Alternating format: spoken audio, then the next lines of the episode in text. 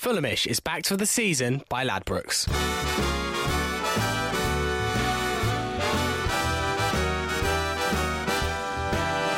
Hello, listeners. Welcome to the Fulhamish podcast. My name's Jack Collins, and with Sammy off on international duty in Wales this weekend, I'll be guiding you through this week's episode.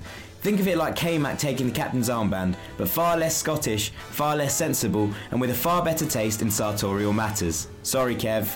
Talking of stylish blokes, I have the pleasure of being joined by a man who looks just as good as Rui Fonte in the latest Fulham retro range, Drew Heatley. Hello. And a man whose love for Fulham is only eclipsed by his love for Italian 80s sportswear, Dom Betts. Yeah, obviously. you know, wearing the Sergio Tacchini again today. I almost went. I almost went direct for Ticini, but I Yeah. thought you know we we would branch it out Well, a no, little I bit. could, I could be wearing a less Tacchini, a bit of Diadora, but Yeah. you know, Oh, you're obviously, really I- mixing it well, up. It's, it's not really Dom Betts without a bit of Sergio Tacchini. no, is no, at all. How are we, boys? Well, Yeah, not bad. Doing Good okay. after like, the weekend's performance. indeed. So Fulham beat Forest two 0 at the weekend, making it five in a row in the Championship and six home league wins on the trot, stretching back to the 25th of November. Let's keep things off though with some three-word reviews. Dom, as the line of success runs to you, would you do the honours? We have Matt Vitiello with Slip and Cess, Alan Mills with Wet Shivering 1, David Kettlehake, I've I've probably butchered your name for the second week in a row, but I presume that's what it is. New Expectation winning, Tom Folsham with Costly Forest Mistakes, Robert Finch with Steph Joe is back, and Rick Cardis with Just Keep Climbing. Before we, we crack on with Forest, just a quick one to say that this season Fulhamish is backed by Ladbrokes, and right now if you sign up and deposit up to £50 in your account, then Ladbrokes will match your deposit up to that £50, and you can get that offer at bet.fulhamish.co.uk. So, Forest, obviously a- another excellent win, but it was a bit of a nervy first five minutes for the Whites, with an early crossfield ball really catching Matty Targett out and Matt Cash driv- drilling a ball across goal that Kalas did well to scramble away. Are we guilty of starting badly most weeks? Drew, do, will we get caught out by that eventually? I, I think we did certainly towards the start of the season. I think we've we've got better. At, at, at, we are still sort of growing into games slightly slowly, but uh, I think we've got better. Um, I I was quite surprised at that with. Uh, Targett earlier on in the game, but uh, he he obviously then recovered to have a, a, a far better uh, game than, than that early mistake uh, intimated. Yeah, 100%. Dom, what was- were your thoughts on, Um, on well, the we- as we've said, we, we never start games that well. Yeah. And you look at our ability to score goals late on in games, that we have conceded the first goal on occasion, and it hasn't been a problem for us. But I think it would all, it would be nice just to start a game confidently with no, none of these mistakes. But then it's just down to the way we play. That's that sort of ball's always going to counter counter us because we like to push up so high, and that, that ball uh, past our fullbacks always going to be there. But I think what we did what we did well on Saturday was de- defending defending those balls coming to the box a lot better than we have done in recent weeks. I know we last year we spoke a lot about Scotty Malone getting caught out by that ball over the top, and it just uh, was uh, echoes of that when when Targett was beaten with the first ball across. But you know, obviously it was scrambled away, and then we went up the other end almost immediately. It was very end to end to begin with, uh, and Sess was released by Johansen uh, and drilled it wide. Uh, and then following that, he drilled the next one over the bar. Sess had a bit of an off game. Uh, I, I'm willing to put it out there on a limb and say, do we think there was a reason? There was. It was mooted on uh, on the highlights, especially that um, that his boots were potentially not correct, and and there was a lot of slipping and sliding, as as Matt Vitiello's uh, three word review did did suggest. You know any you know thoughts on Sess's performance as a whole? I think it's it's funny. There's been um, a few things in the paper about uh, Lookman on his debut for Leipzig uh, or Leipzig, sorry, with uh, with the dodgy wrong boots on as well. So maybe it's that uh, sort of change in weather in uh, the beginning of Feb that's caught one or two people out. But also, I think credit has to go to Forest for nullifying quite a lot of our wide uh, players on uh, on Saturday as well, um, and that certainly had an effect on on the way Cess was playing. I think. Dom, what were your, your thoughts on I thought Sess? Positionally wise, he was still up to his best. I think just his end Yeah. product wasn't quite there. He was getting into the positions. He was always in the right place at the right time. He just didn't have the final product which we expect from him now. But you've also got to still remember he is still only 17 years old. Yeah. He is not the finished article, but and you could tell he still has that intelligence to be in the right position. So if it is down to his boots, the reason why he can't kick the ball right, then fair play to that. But he was still getting in the right positions, and he was still he still started the game terrifically, and he was he was beating players down the line with ease as he always does. And I Yeah. think yeah, it, it just end product wasn't there. But the amount of times we've seen Fulham wingers with no end product, I don't really really think it's much thing to complain about. And I think as well, you're right. You're right there, Dom. I think he's 17 years old, and I think we we have a we- we're we're quite good at Fulham where we don't sort of hold people to that higher standards and sort of beat them with a with a stick if they, if they do wrong. I mean, we we've had a lot of patience with Steph Joe this season, but uh, yeah, you, you we just got to be careful to just remember that you know even if he did nothing else for the rest of this season, he's still uh, he's still had absolute blinder. So uh, you know we just got to have a bit of perspective there. I think it's there was an article today on, online, and Tom Barkley was promoting it on Twitter, and it was about they sent a scout down to look at Cess and what what really caught the eye, and he was saying that yeah, occasionally his touch let him down or his, his end product let him down, but that positioning was was obviously crucial, and that's obviously been you know why he scored so many goals this season. So it, it's one of those things where obviously it wasn't a bad game, but for Cess to for that to be a bad game by Cess's standards, I think says so much about about how he's been playing this season, but. The Fulham's best chance of the half probably came from a clever little corner routine, which uh, Johansen worked along the floor to, to Lucas Piazon coming in. We've spoken before about corners at, at length and uh, many times, and you know this is obviously this worked, or very nearly came off. Um, is that the kind of thing you want to see more from Fulham in, in a corner sense? Well, it's gonna. It's more likely to catch your position out if it's something tr- done and trained off the training ground because they're not going to expect it. I mean, if you're playing Fulham, you're expecting a short corner and has to work the ball into the box, um, which I, which I never find why they don't close down the man that goes close because we do it pretty much every single corner. But they, these these sort of created set piece routines, I guess you could say, are effective if you can implement them at the right time, and because you can't just do it at whatever corner you get. It's got to be I'd say at the right time of the game. I think it was they weren't expecting it. It's also and then it's not you're not going to do it in the last minute when you're going to die in need of a goal. You're going to pump the ball into the box, and I think it it would be really nice to see these implemented, but just only not just like all the time, just Yeah. at the right time they're needed. Well, obviously, if you do them all the time, Yeah. it becomes very predictable uh, Exactly. as such. But it was it was nice to see one come off the training ground. Yeah, I think I think corners are certainly something that we can tap into even a little, uh, even a bit more. As, as I say, we do a lot of short corners, which I think you do have more options when you're playing it along the ground. But I think, as Dom says, you do have uh, it's it's you know different strokes for different folks and different corners for different parts of the game. But I do think as well we might see a few more lofted balls into the box now. We've got the absolute man mountain that is Mitrovic uh, on the pitch. Well, we'll come on to Mitrovic in in a little bit, but just before he came onto the pitch, the the second half started, and another slow start from Fulham. And I know it sounds like repeating old ground. We very nearly conceded from a Joe Worrall header from a corner. In fact, this is the kind of thing that keeps happening at home, and we're going to get punished if it doesn't stop happening. Why can we not start second halves? I don't really know what happened. I really know what happens in the changing room at half time in, a- in a home game because it's, it's every single home game. Yeah, every away, away game's a different, different kettle of fish. Yeah, but the first five ten minutes are so from the forty fifth to maybe fifty fifth, sometimes up to the sixtieth minute. We just don't seem to be at it. We don't seem to be any team or anything like the team we were in the first half. I, I really want to know what goes on in that change room at half time in a home game. Does Slav just like not say anything, or just I don't really know. It doesn't really, it doesn't seem like there's any sort of like motivational speech or anything in half time. They sort of just sit around and have a little chinwag. Mitrovic obviously then came on, and this was something that a lot of people have been calling out for. A lot of people were very excited to see, and you know you can see why. He's obviously a, a bit of a specimen physically. Um, he offers a different dynamic to, to that of Rui Fonte. What were your first impressions of the big man? You know, he's obviously certainly a presence.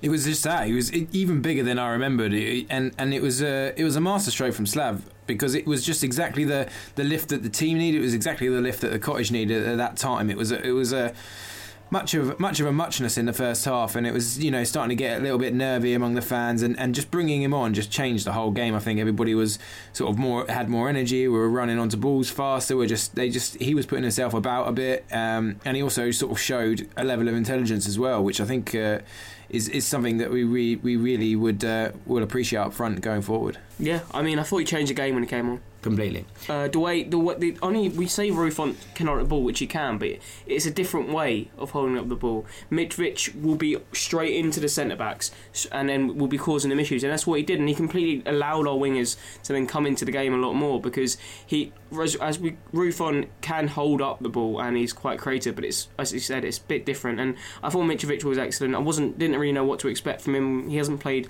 loads at Newcastle United. Obviously, he hardly played last season for them in the Championship. Yeah. But obviously, when I saw what, what we've seen in the Premier League, we know he's a physical striker, and you know he is suited to this league and in the way we play. Because we saw when we had Chris Martin last year that when you have a big target man up front, it allows us to play a lot, lot better. Because we, we we- we're so so- this way he plays so critical to the wide positions that allows those players to come into play a lot, lot more. And you saw that as soon as he came on. I think you're spot on in terms of the way that he did change the game, but I also think that you could tell that he wasn't, you know, match sharp almost still, and there's still an element to come, which is obviously massively exciting because if he's that good off what three days work with the team and, and having not played for a while, then you know what could he be like in, in two three weeks time, and that's obviously what we've got to expect. It's his kind of hassling of the defenders that starts the move for Piazon's goal. Obviously the ball bounces around a little bit, pinballs, and, and Ollie Norwood spreads it, and Piazon you know, does what he does. He drives into the box and, and he hits it. Piazon now has the best goals or you know goals involvement rate in the championship. Something we retweeted this morning from FFC Luke, who said that it's, it's 80 minutes or so uh, for every goal that Piazon is directly involved with in the championship this year, which is phenomenal when you think about it. Yeah, but him being like a player who contributes to our play so much isn't a surprise. No. Because if the, although he's not like a fan, fa- well, he's a fan favorite. But I mean, like, pu- if you look at like just technical ability wise, you wouldn't say he's better than Ayité really on their day. But I think what we saw last season is he's clinical in front of goal, and when he's or when he's creating shots, he knows what needs to be done. Whereas if you look at someone like Floyd Ayité, he just tries to do too much, and Piazon never tries to do too much. He just does what's needed of him. And if you look at his goal, he just he just takes a shot at goal, and it sort of just fizzes off Pantilimon onto the woodwork and back in the back of the net. I can't see Ayité taking that sort of chance. And as we saw with when we saw with Kebano, whenever Kebano scores a goal, it's always one of the most scruffy goals you're ever going to see. So I think I think and what I like about Piazon is he's not a natural winger, and I think that's a good thing because he he know he knows what he's doing in the centre of the pitch as well when he drifts inside. And I think it doesn't. It's not a surprising factor if you if you've watched him play over the last two seasons, but it is an amazing statistic. And you think he's not a natural winger, but he was hugging that touchline when Mitrovic got the ball to him. He was uh, he was so far out wide, and, and he took that shot, which just seemed too hard for Pantilimon to handle. You, you'd imagine that Ayité would have taken two or three more touches, and the chance might well have been lost at that point. So, uh, hats off to Piazon for, for always knowing the right time to do what, what we say, the simple things well. And some some things aren't so simple, and he still does them well. I suppose it's that kind of Sessegnon vibe where it's not necessarily always doing the fancy thing, but being in the right place at the right time and simply making the right decisions on a regular basis. For me, though, Pantilimon probably should do better. Yeah, better. and what also what I don't understand is why aren't Forest fans clapping him at the end of the game? He's literally cost you the game.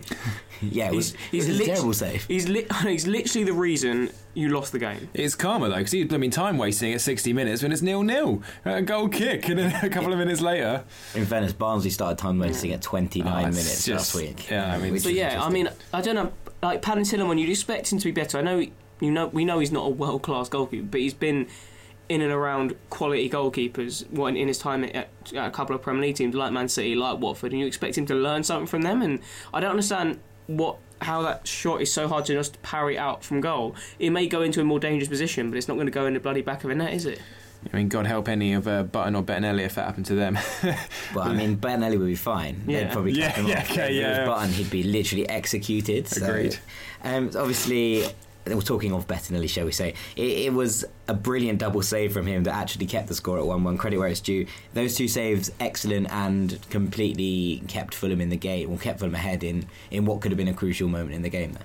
I think uh, Betts had one of his best games since coming back into the side for us on uh, in, in in maybe an understated way, but it, as you, it was uh, the saves that kept us in the game. His distribution was better, just his all round presence. I I was uh, really impressed with him more so than I have been since he came back, and and he's been decent since he came back. So hats off to him. Yeah, I think I've ne- obviously I've never it praises goalkeeping abilities that much.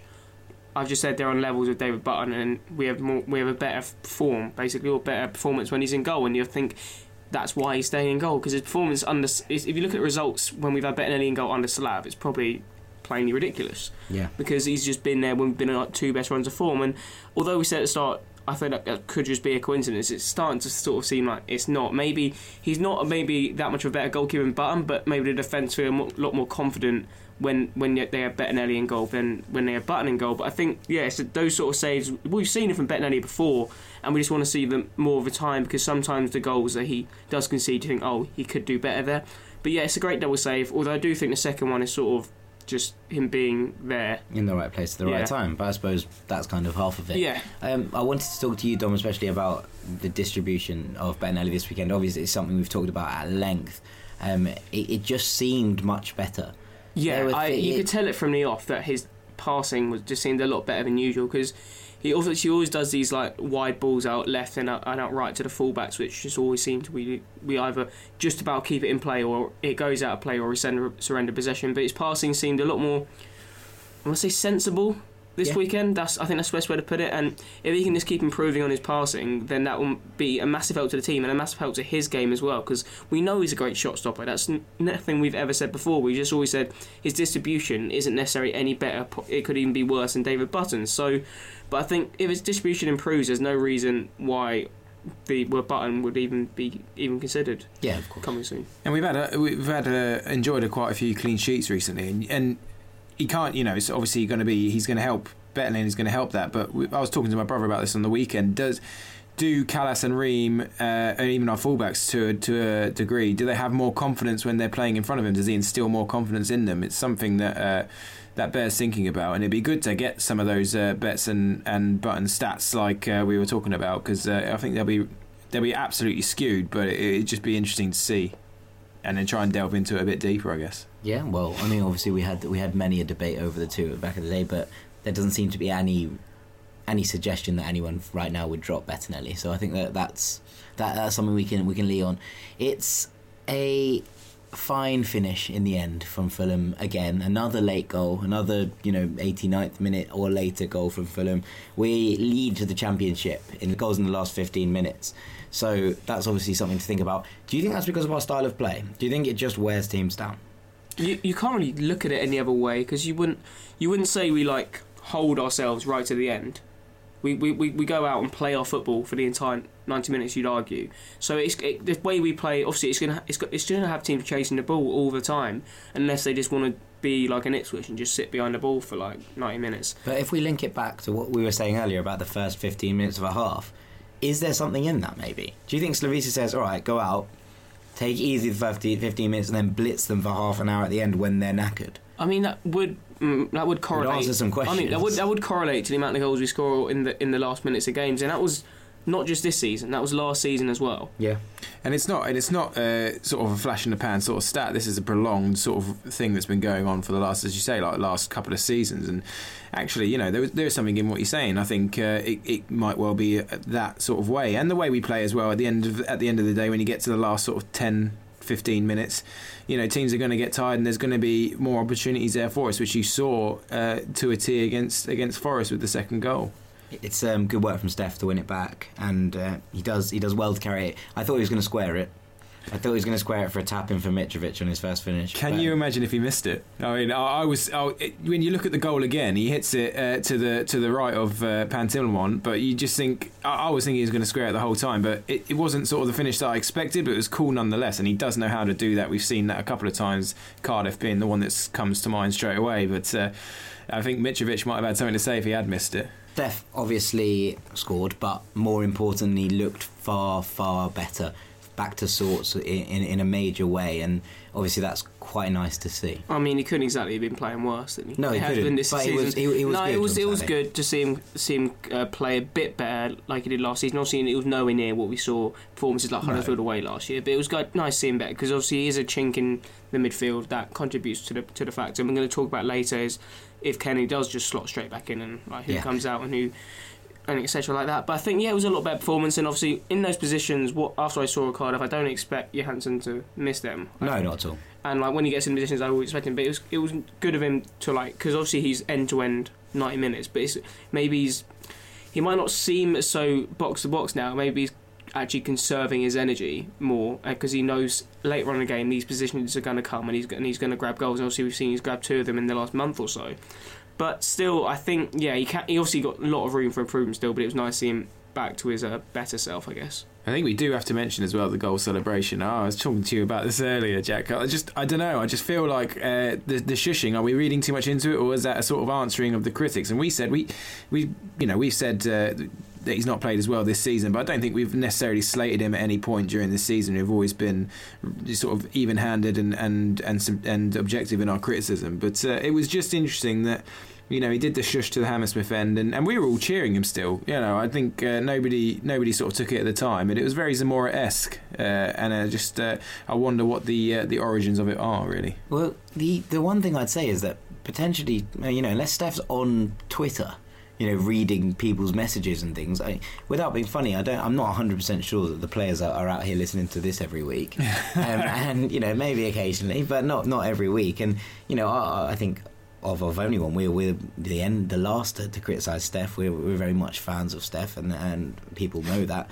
But I I can't. The Fulham fans haven't booed him. It's not. There's never. There's never really been any vitriol towards him from the stands. And it's not like the, the criticism has, hasn't been like sustained or justifiable. Like he's been poor this season, and you because when you hit such high, high standards of the season before, you're expected to keep that up. no, yeah, It- of it- course. it's quite similar to us. You'd obviously know about his second season at Celtic. Yeah. when he was phenomenal in his first season there, and then sort of dropped off in the second. Not as much as he did at Celtic as he did for Fulham, but you know, I I, I think the criticism has been justifiable. I've been calling a few times seeing for him to be dropped because I don't think the performance like warrants starting when obviously our midfielders were all fit and stuff. But you know, I, I, I, it's probably I don't know. He's just probably just having a little tantrum. But But I don't. But what I was suggesting is that you know when Zamora did it, you could. It was on, on the back of like audible Yeah. groans from the Hammersmith end when he'd come on, or not. I don't. You know, it's very rare that people get booed at Fulham for their, for your own players. But there was you know general chit chat about Bobby yeah. not being good enough. I don't think that's been the case. no, there's only Steph. there's only the only criticism from Steph has been on social media. There's nothing. There's been nothing at the games or anything like that. So maybe we are reading too much into it. Maybe it was just maybe it was aimed at the cameras or Yeah, whatever. yeah, There was, yeah. um, Let's hope so. of Chat. So a couple of bits. Matt Targett uh, included in the team of the week, um, and a few people I saw giving man of the match. Thoughts? uh, it's just nice to see a left back who can uh, defend.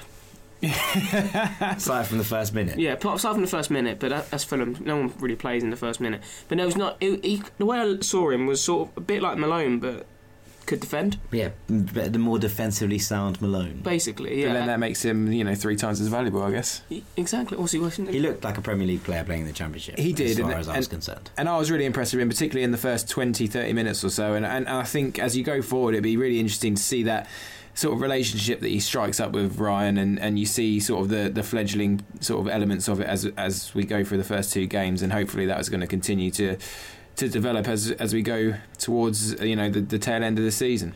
He's not been playing in the England youth set for as long as he has, and hasn't been captain of, the, of an England youth team if he's not that good of a player. Yeah, yeah. And he's clearly a lot more defensively sound than the rest of our fullbacks, and that's a good thing to see, and it's a good thing that we need because as as much as I like love the way we play and the way our fullbacks have played this season, they, they none of them can defend. Yeah. Except for arguably maybe Odoi, but I still think Odoi is better at defending at centre back than he is when he's playing out wide. And I, so it was just nice to see. And obviously, we we didn't see Cyrus Christie play. We don't know, but I, see, I can see him obviously being a lot like Fred Fredericks and not as defensively stable as maybe Matt, Matt Targett is. But it was just a really really solid all round performance. And obviously at Barnsley, he only got was it half hour maybe, and he still he didn't look amazing, but he looked solid enough. But I think this performance shows that it means Cess is definitely been playing left wing mm. until the end of the season, unless and there's any injuries. And, and as well, remember the value of Targett and the benefit of Targett is twofold because we've got a left back who can defend and we've got somebody who's freed up Sessegnon to play further up the pitch. So really, it, we said it last week. It's probably the signing of the January window, to be honest, if it works out. It's an interesting one because obviously he's a useful player and, and, and a developing player, but that relationship I think with Sessegnon is the key to this, and, and we'll see how that develops. In terms of Fulham as a whole, the big question I thought about about the performance was: Would we beat Villa or Derby playing the way we did on Saturday? No, but the thing is, we what would you, what would you say? We've won six games on a bounce at home, right? Yeah, I don't remember us playing well, bar like maybe 5, 10, 15 minutes in the Ipswich game in any of those games. Burton. Okay, Bert, Bert, forgot about that one. but like that was Burton just more like surrendering after about two minutes. Yeah, no, it's true. But what? I, yeah, I just found it weird because like we haven't. I can't think apart from the Burton game maybe because I don't think Ipswich we were that good either. We haven't No, no, played, we weren't. In the other five games, we haven't played well in them really at all. Like, I don't remember that many performances in this long run that we've played amazingly, which is nice to see because it was sort of like.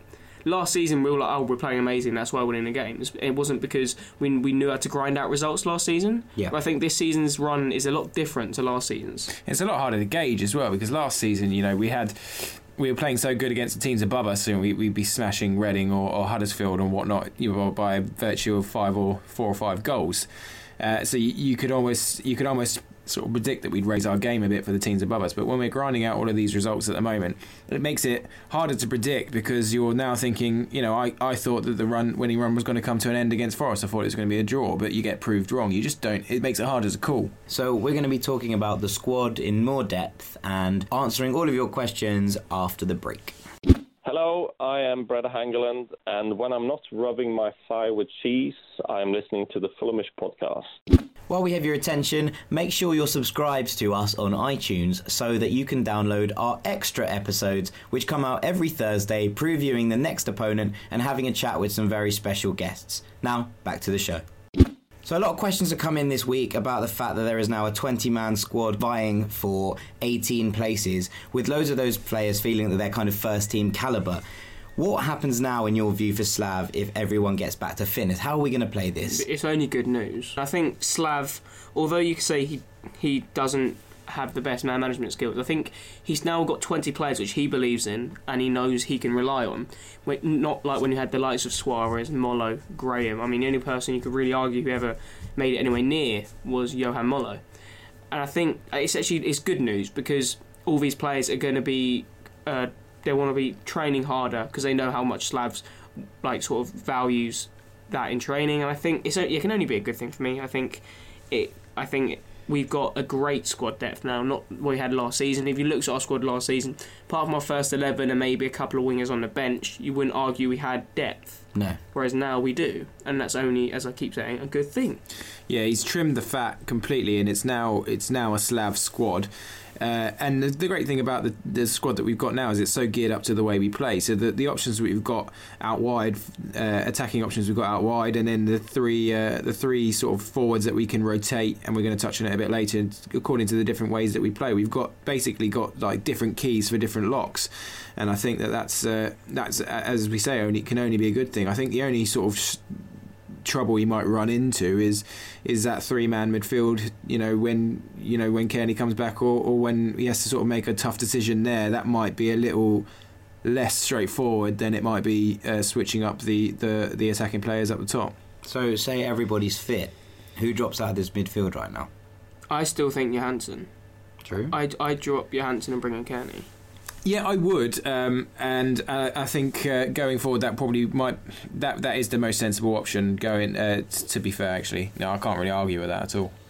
I think it's interesting to think about the fact that Ollie Norwood obviously has his supporters and his detractors, and he also has pros and cons. He's, a, he's he's not a perfect player by any stretch of the imagination, but he's played really well recently. I think his He's done penalty taking ability is just keep him in the side. exactly. Yeah, he's made. He, I, I made the joke when he first scored his first. He's making himself indispensable from that. But yeah, you cannot. The way he's played so far this season, it would just be absolute. It would be too harsh to take him out, especially when, you know, we've we've, we've already talked about Steph Joe, and we know the season that he's he's had, and and I just think if you had to pick one on merit, it's got to be Norwood stays in. Agreed, but the three musketeers, as we you know coined them from last year, when they've been bi- when they've been fit, they've played. Uh, as far as as far as it's been this season. Yeah, what I think Slav would do is different from what I think is the right decision. but because I don't think I think Norwood's been playing up to what you expect, maybe a bit more, and Johansen's been playing a lot lower. And I don't I don't see I know because they the three of them have the chemistry from last season together, but I'd still drop Johansen just because I think I still think Norwood's been, been exceptional this season at times, but he's also had his faults. But I think he's just played better than Johansen, so I think that would warrant Johansen being the one drop. But then knowing Slav, I think he would be the one to drop Norwood and bring in Cairney. But then there's also the argument: does even Cairney slot into it? Well, I think the the argument is with Cairney, Norwood, and, and McDonald, you don't necessarily have the man who's going to cover the legs for Cairney's sort of languid defensive lack of aptitude, if, we, if we if we want to put it nicely. Um, and, and obviously, Steph does that. He he bombs up and down, and he provides that kind of link between the two other players. I could see, you know, obviously if K-Mac got injured. Then I could see Steph, you know, uh, Norwood dropping into the holding role and Steph doing the running between them. No, but I don't. Ibrahima Cissé comes in. I'm telling you well, that right obviously, big man. Um, but he doesn't necessarily. Norwood doesn't provide that kind of link man attitude. That. Also, that why why was Ibrahima Cissé randomly on the bench against Barnsley? I don't know. It That was really- really that- weird. I that thought he was going to Amiens, and he didn't go to Amiens in the end, did he? He just hasn't re- gone. It just really confused me when he was rounding on the bench last week. Someone also told me that Cauley Woodrow got recalled from loan, but that's also also not true. No. He's very much still at Bristol City. I mean, we Probably for the don't exactly need another striker. No, no, not at all. I don't think so. But he's not playing there either. So I would, gonna what just, I thought might happen is we might recall him and then loan him out to another championship like sub. Burton Albion. Yeah, like Burton, who are literally, who are rotting down the bottom. I don't know, like Birmingham, Birmingham City. Him and Sam Gallagher, former full former youth products, just banging in goals up front. Yeah, all the day, all the day. Right, so there are now six loanees in the squad, taking back to the point. Sheyi Ojo is currently injured, but does that added competition between loanees in different positions add something different to our squad that maybe other teams don't have? As in, players that have to prove their value to the squad rather than the fact that they're just better than, say, anyone else in their position. So it's not about Norwood saying, I'm you know, I'm better than, than Steph, for example. It's about Norwood being like, I'm better than Steph and I'm working hard enough to prove that I'm more useful than it is to put Sessegnon ahead of Targett at left back as well. And all, and it adds that kind of dynamic between a different group yeah, of players if in I'm, different if I'm looking at it as in, I think the two loanees who I think have to be in the squad at the moment, who definitely is Targett and Norwood for me at the as in present time because we need Norwood in midfield and we need Targett to be playing left back Yeah. For Sesame further forward. If I'm looking at it, I know we spoke about Ojo's stats when we play, yeah. but I don't see what he offers that's a hell of a lot more than what's already in the squad. Yeah. I Yeah. don't I don't see what, how if, if he's like that much more value to the squad than if he's in there over a Kebano or an Ayité or even a Piazon. Yeah, no, I, I mean, it's it's a hard decision to make, but if, if I'm looking at it right now, Sheyi Ojo hasn't really been part majorly of this run, no. And so there's no reason why another one of these loanies who has been playing well should be dropped. I think, uh, yeah, the further back you go on the pitch, the more uh, value the players have. So you know, we we don't have a uh, sort of plethora of centre backs. So Kalas is gonna is gonna be playing. Uh, Targett we've already talked about his value, and and, and Norwood as well. Uh, up front. i- In, out of those front three that you put up, uh, as I say, you can interchange them, and I'd be fairly happy, you know, bar any sort of anything sort of left field. I think I think we'd all be fairly happy with who's there. So with the with those loanees, it does it it sort of the, the further you go back, the more important that they are to the team. But what we do have that's really great is uh, all six loanees that we have are you know you can have mercenary loanees who just want to come in and you know collect some money or whatnot. But these guys are all they all seem to enjoy playing for Fulham. They all seem to appreciate the club. You saw that with Piazon, you know with the old badge on Saturday, which you know I, I am a sucker and I get sucked into, and I, I bloody love him for it. But uh, they're, they're all ready to they're all ready to be part of what's going on here, which is you know you can't you can't really overstate that. Okay, so we now have three strikers with seriously different characteristics, as we say, and hat tip Stuart Roberts for coining this. But obviously, Mitrovic is a player based on physicality and kind of penalty box presence, plays back to goal more than anyone else. Kamara's a, a pace and power kind of player, and Fonte's a, a kind of precise, technical kind of player.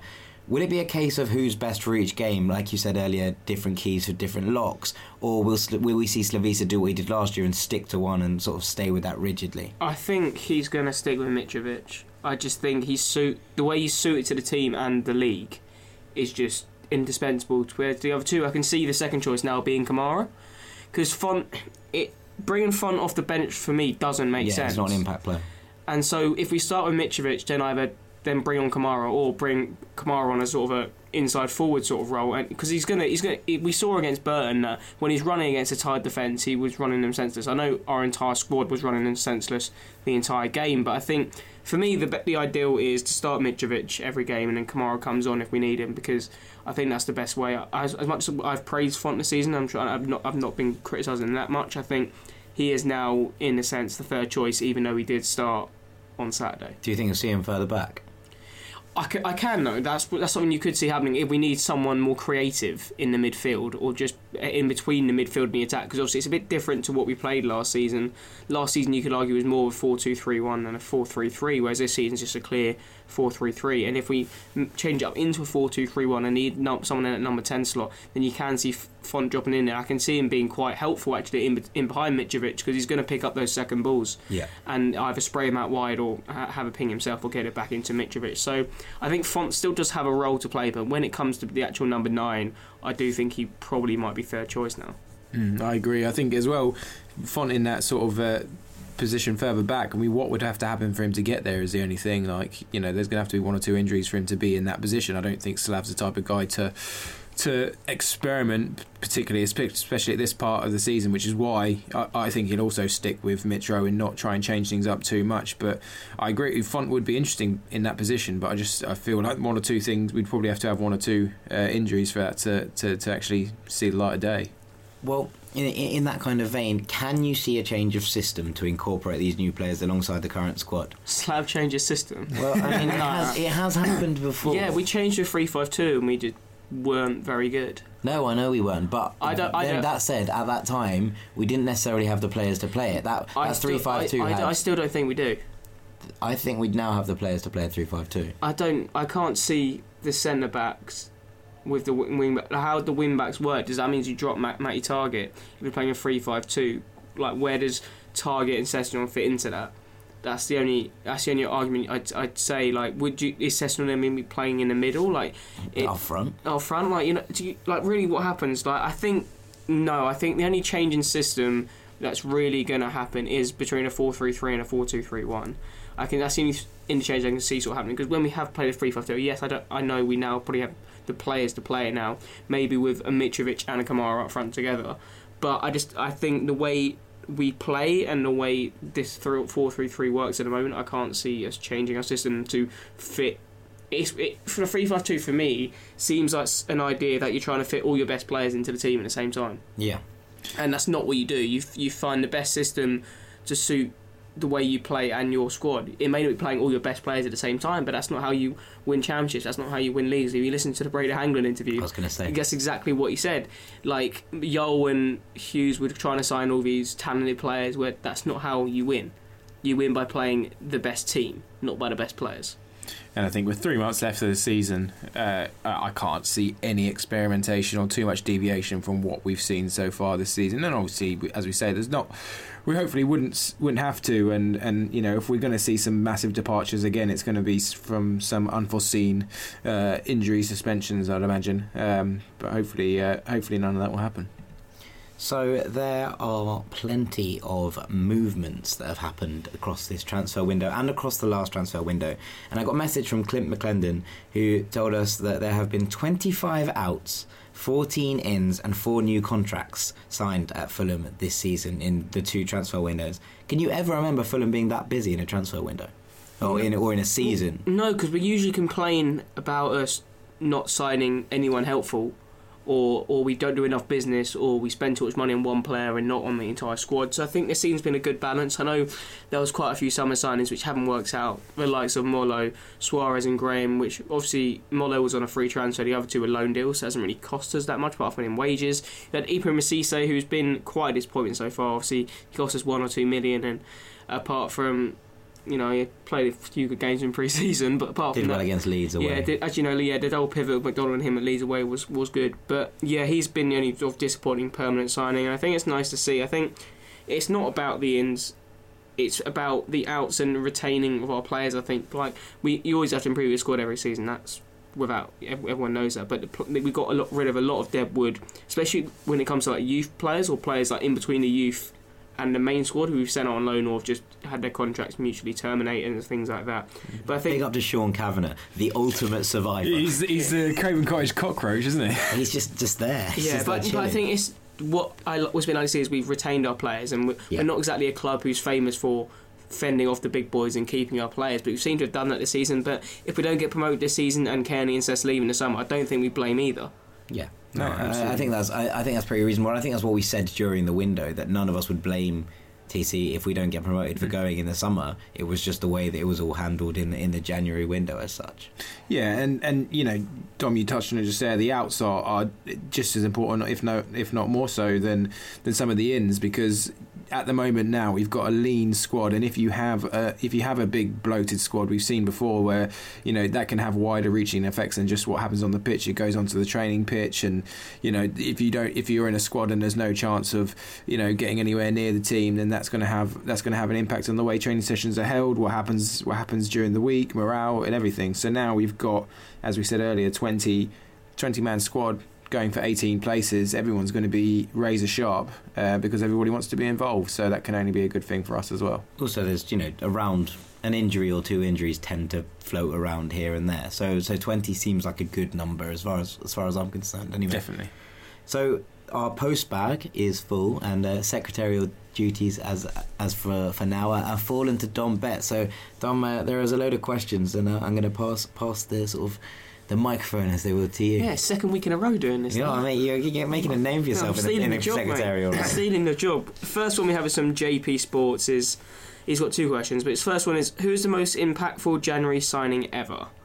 He said was Montella January. He Montella was. was a January signing. But I, th- I think there's only one answer to this, and it's Brede Brede Hangeland. Hangeland. Like I don't see what other answer there is in recent years you can give. No, long term it was. I think it was 100% Hangeland. I think it, instant sort of short term impact. Uh, Paul Redknapp, uh, Pro, Whatever his Easy name, for that you Russian dude. Yeah, you know the, the old Russian. Uh, he uh, he hit the ground running, didn't he? It was flash in the pan. But if you look for immediate sort of shot in the arm goals, then that was fairly fairly impactful. But you know, long term, you can't. There's no there's no other But answer. didn't he is just leave? Didn't Oh, yeah, he, yeah. he just didn't. We signed him on a six month contract, and He he just left. yeah. Yeah, but um, also, if anyone even mentions Lewis Holtby's name, I'm literally going to just tell you you're wrong. Because your opinion, if anyone, it's, it, no, he wasn't that influential. I'm sorry. Did Dejagah sign in the January? Um, pass. Go on, Mr. Re- Mr. You got the laptop, dude. I think Dejagah might have signed in January. I think that might have been one. But can we can we call any of those guys impactful? Because ultimately we went We got down. relegated. So- yeah, no, maybe not impactful is the, But yeah, is the so I word. think a Brady- good January signing though. But yeah, yeah. So the ones who pop out to me are Montella and Hangeland because I remember being there. I think it was Montella's debut away at Leicester in the Do FA you know Cup. where he scored a hat trick? Uh, no, that was one in the Craven Cottage. Yeah, the replay. Yeah, so yeah, I think his debut was the original third round game. I think that was like my first like proper away game like outside of London. That wasn't like the, one of the big teams. And I was, and then I think I was right near the front and saw Montella doing his little airplane once a year. He was Back to um, goal. he was a sensational. sensational I don't know why he doesn't have a bar named after him. To be honest, He's a um, Montella's. he's a he's, he's not a good manager though. He did all right at Fiorentina. He did alright at Fiorentina. He did alright his first season in Milan, but then it went it went down. yeah, the because he because he had to actually he actually had expectations at Milan this yeah, season. but as in Sevilla lost again at the weekend, five one to yeah. Eibar. I, I think they're just getting. I think S is the like bottom half or like mid-table La Liga teams are just getting like football legends now. Like they got Montella in now. Clarence Seedorf has gone to Deportivo La yeah, I saw that Coruña. one. Um, all right, well let's let's move on. His second question is: Ayité is such a great player, but he's also such a sick note slash injury prone player, which we've mentioned many many times. Can you recall other good players from the past that were always frustratingly always out as soon as they were playing good again? Few that come to mind were Jerome Bonnissel and Philip Christanval. I love Jerome Bonnissel. He was such a like a wonderful left back, and he was just never available. It's, it's, the, it's the players with it's the players with that touch of class that that are more you know some more often than not in the Fulham scenario anyway the ones that are injured. Here's one for you, Claus Jensen. yeah, He he was an absolute Rolls Royce, but he just he couldn't he couldn't get fit. Uh, and you know he hardly ever missed a game for Charlton or Bolton. And then when he came to us, uh, still 29 ish, he uh, he just could not get a sustained run in the side, and, and eventually had to call it a day, which uh, which is a massive shame because he Good had so much dead ball, potential. No, absolutely, yeah, yeah. yeah. I, uh, I mean, Bonnissel was the one that sprang up for me. Philippe Christanval, I, I do remember, but I don't remember well enough to, to remember him being out in and out of the side so much. Yeah, I remember. I remember him being decent, but obviously he had, he had nothing on Ian Pearce. Didn't we sign him from Barcelona? Or yeah, something like that. Yeah, he came from a he came from a big big uh, big club with a big reputation, and he he, he unfortunately But yeah, was as we he s- was injured yeah, but He was an elder man in decline. Yeah, yeah. Him and Ian Pearce at the back. Alan Yeah, Goma, legends. I have a funny feeling in the later years, in the Premier League years, in his later Premier League years, sorry. Yeah, you might have actually being be- injured a fair amount, and us playing Zat Knight a lot. Yeah, needs must and all that. Yeah. Zat Knight, who, who who actually is a Bolton legend, and um, and probably will be talked about much by um, on our extra podcast on, on, on Thursday. Yeah, so if, you can think of any other players who are always that who are always out as soon as they sort of start playing well, or just frustrating because you knew they were good but never got the game time, please let us know Yeah. on any form of social media. Hit us up. Hit us up. Good question though, JP Sports. Next up is again, it's not me, FFC Dom. Indeed, not you. Does each striker we, as we sort of spoke to, work? But we didn't actually mention this. Is do they work best with a different winger? Uh, example: Piazon with Fonte, Kamara with Kebano. What's the rotation out of the wingers? Are there wingers who are more suited to, to the different strikers? Well, yeah. I mean, the, the the simple answer is yes. Obviously, we talked uh, after the Burton game at length about Piazon and Fonte's link up play and how that kind of intricate connection opened doors. And we saw at Barnsley the Kamara Kebano sort of cantering down the pitch in the 93rd minute, really, you know, opening things up. And I, suppose it is about learning what wingers work best with, with Mitrovic, I suppose, is the, is Anyone the who key can now. put, put, put the ball in the box. Well, the answer, very weirdly, might actually be Cyrus Christie.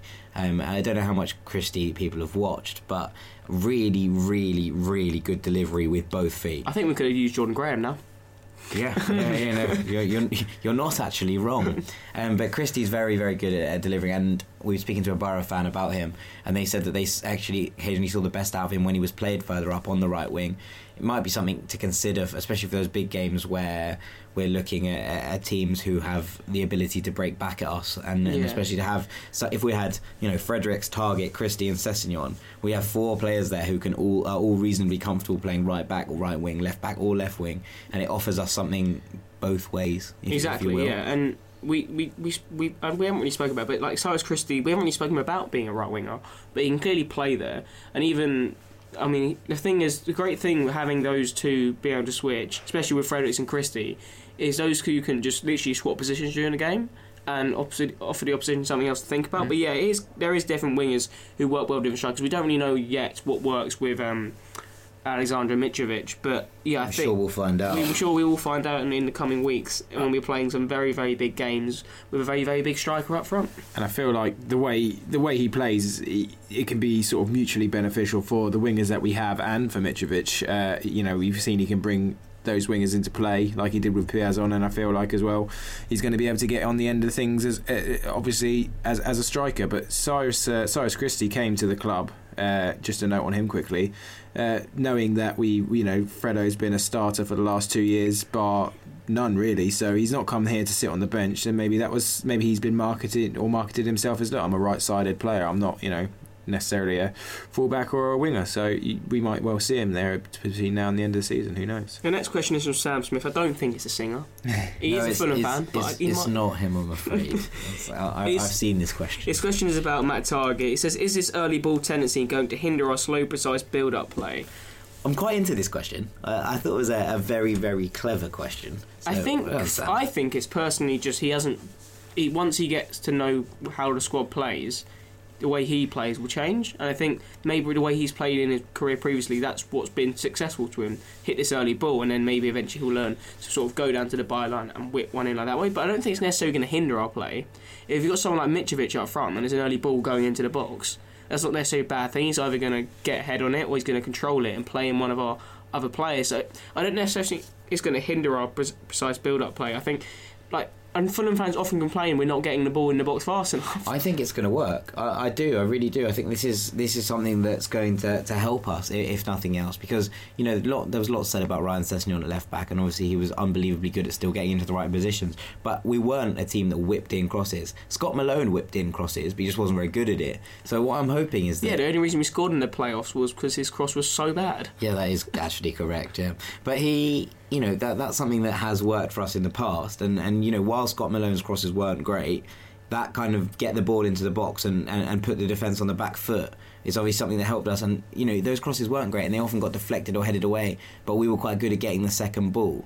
And hopefully something similar could happen with Targett, where obviously those, as the team start to realise that we have someone who's willing to put the ball into the box and into the danger zone, they can react accordingly and, and make that style work. You have to have different strings to your bow, don't you? And Yeah. and, and you know you don't have to have symmetrical play down each, but down each flank you can you know you can hit somebody with a with a haymaker with your right and then an uppercut with your left. It, you can be different, and, and and oftentimes that's you know a better tactic anyway. Yeah, you don't want everyone to be sort of playing the same exact way. You want there to be, as you said, something something different, Mm. and that's what that's exactly what it's going to be. Uh, the next one is from Thomas O'Sully. We call we sort of touched on upon it, but is does Kenny walk straight back into this side? And Yeah. yeah, He does, yeah. Y- There is a- you, you can It's a look kind at- of resigned. Yeah, he does. Yeah. It's like, oh yes, he hasn't been involved on this great run of form, but it's it's our captain.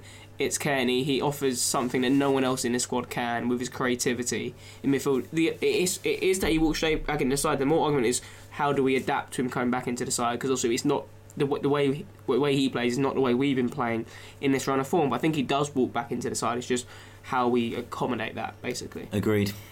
Uh, the next one is from FFC Joe. I don't really w- understand why this is a question, but we'll go go over I think anyway. I think it's a, a point raised because that this this is something that's been raised on social media. it's I don't think I don't yeah. think this is Joe actually being I like hope, I is a hope it's not. Because are you disappointed with Kenny's lack of support for the team or updates about his status? Example is injury, West Ham interest in general on social media, or is it something being made out of nothing? I think it's something being made out of nothing because, like, why, why, why do you care if a player needs to? The player doesn't need to come out and do this on social media. People I understand people who get annoyed with players who post on social media when they win and won't post when they lose.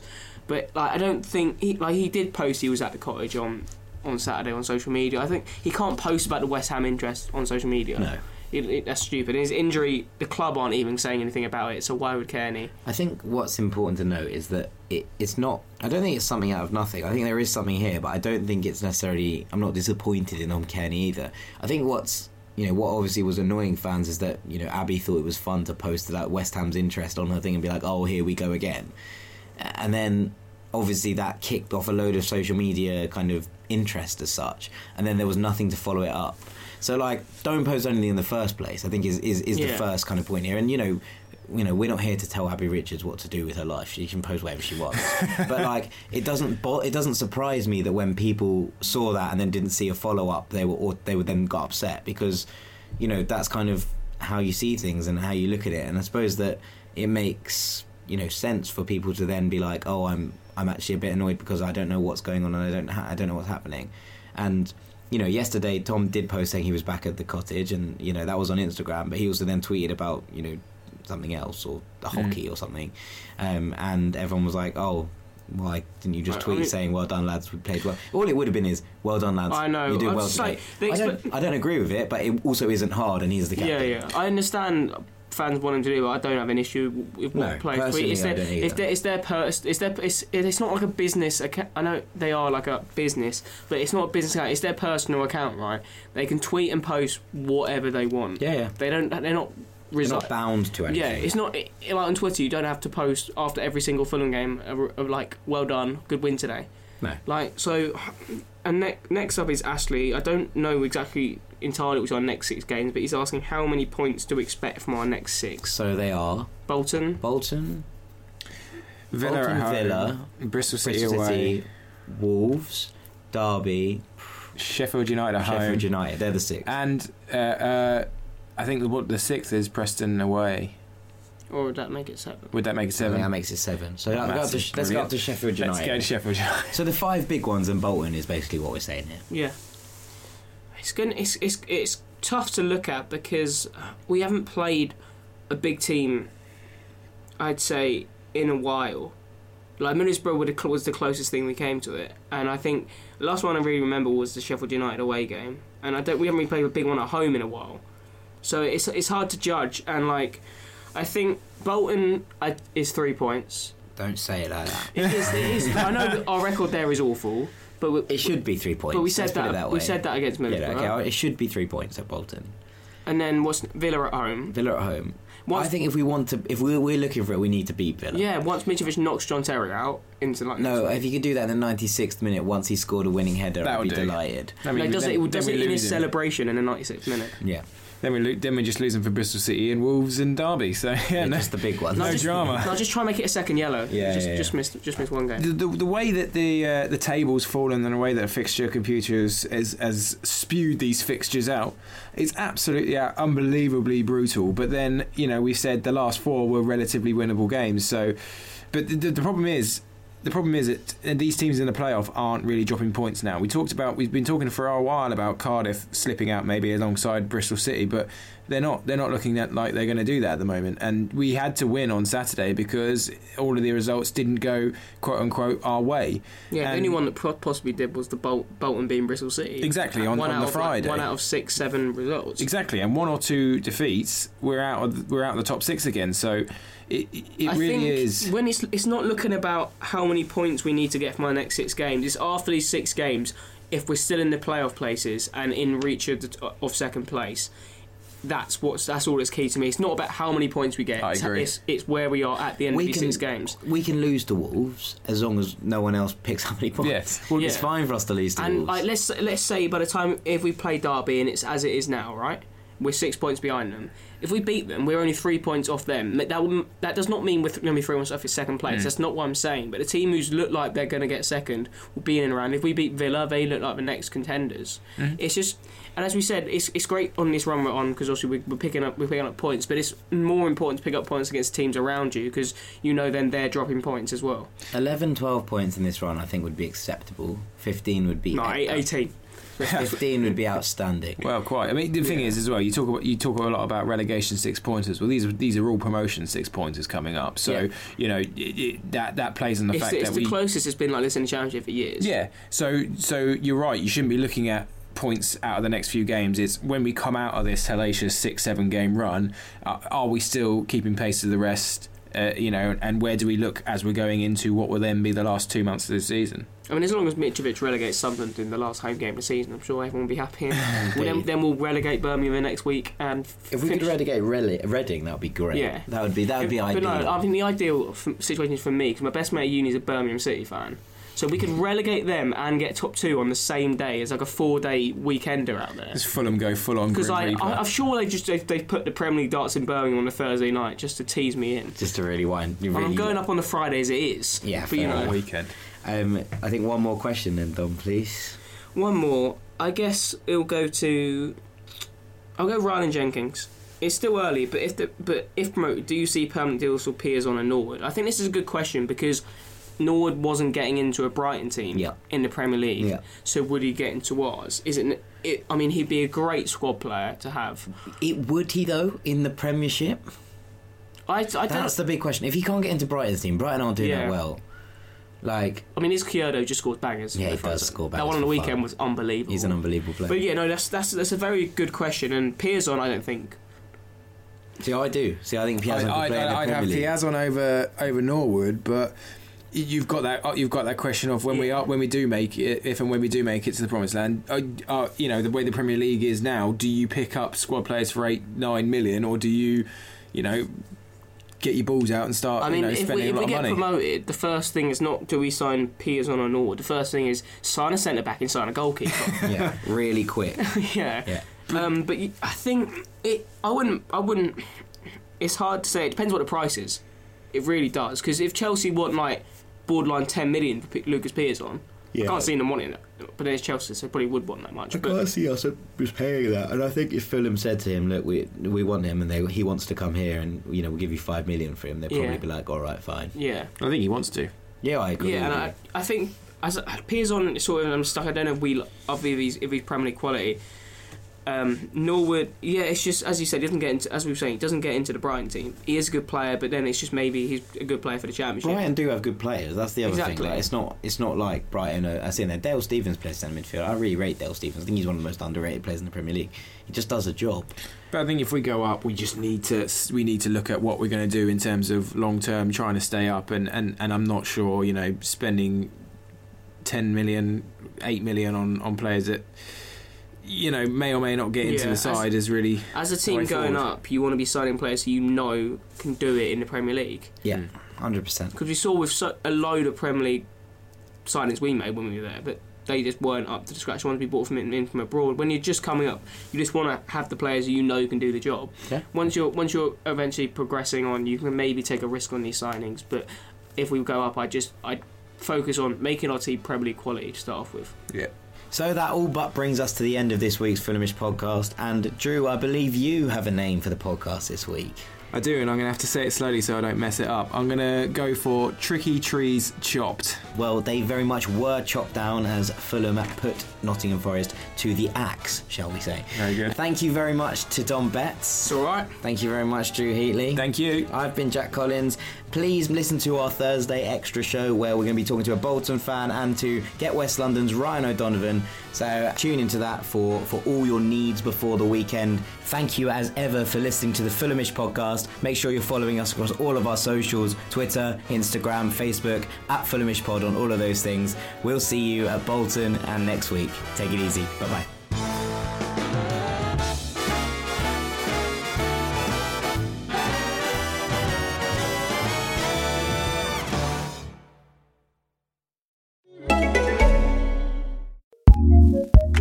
ACAST powers some of the world's best podcasts.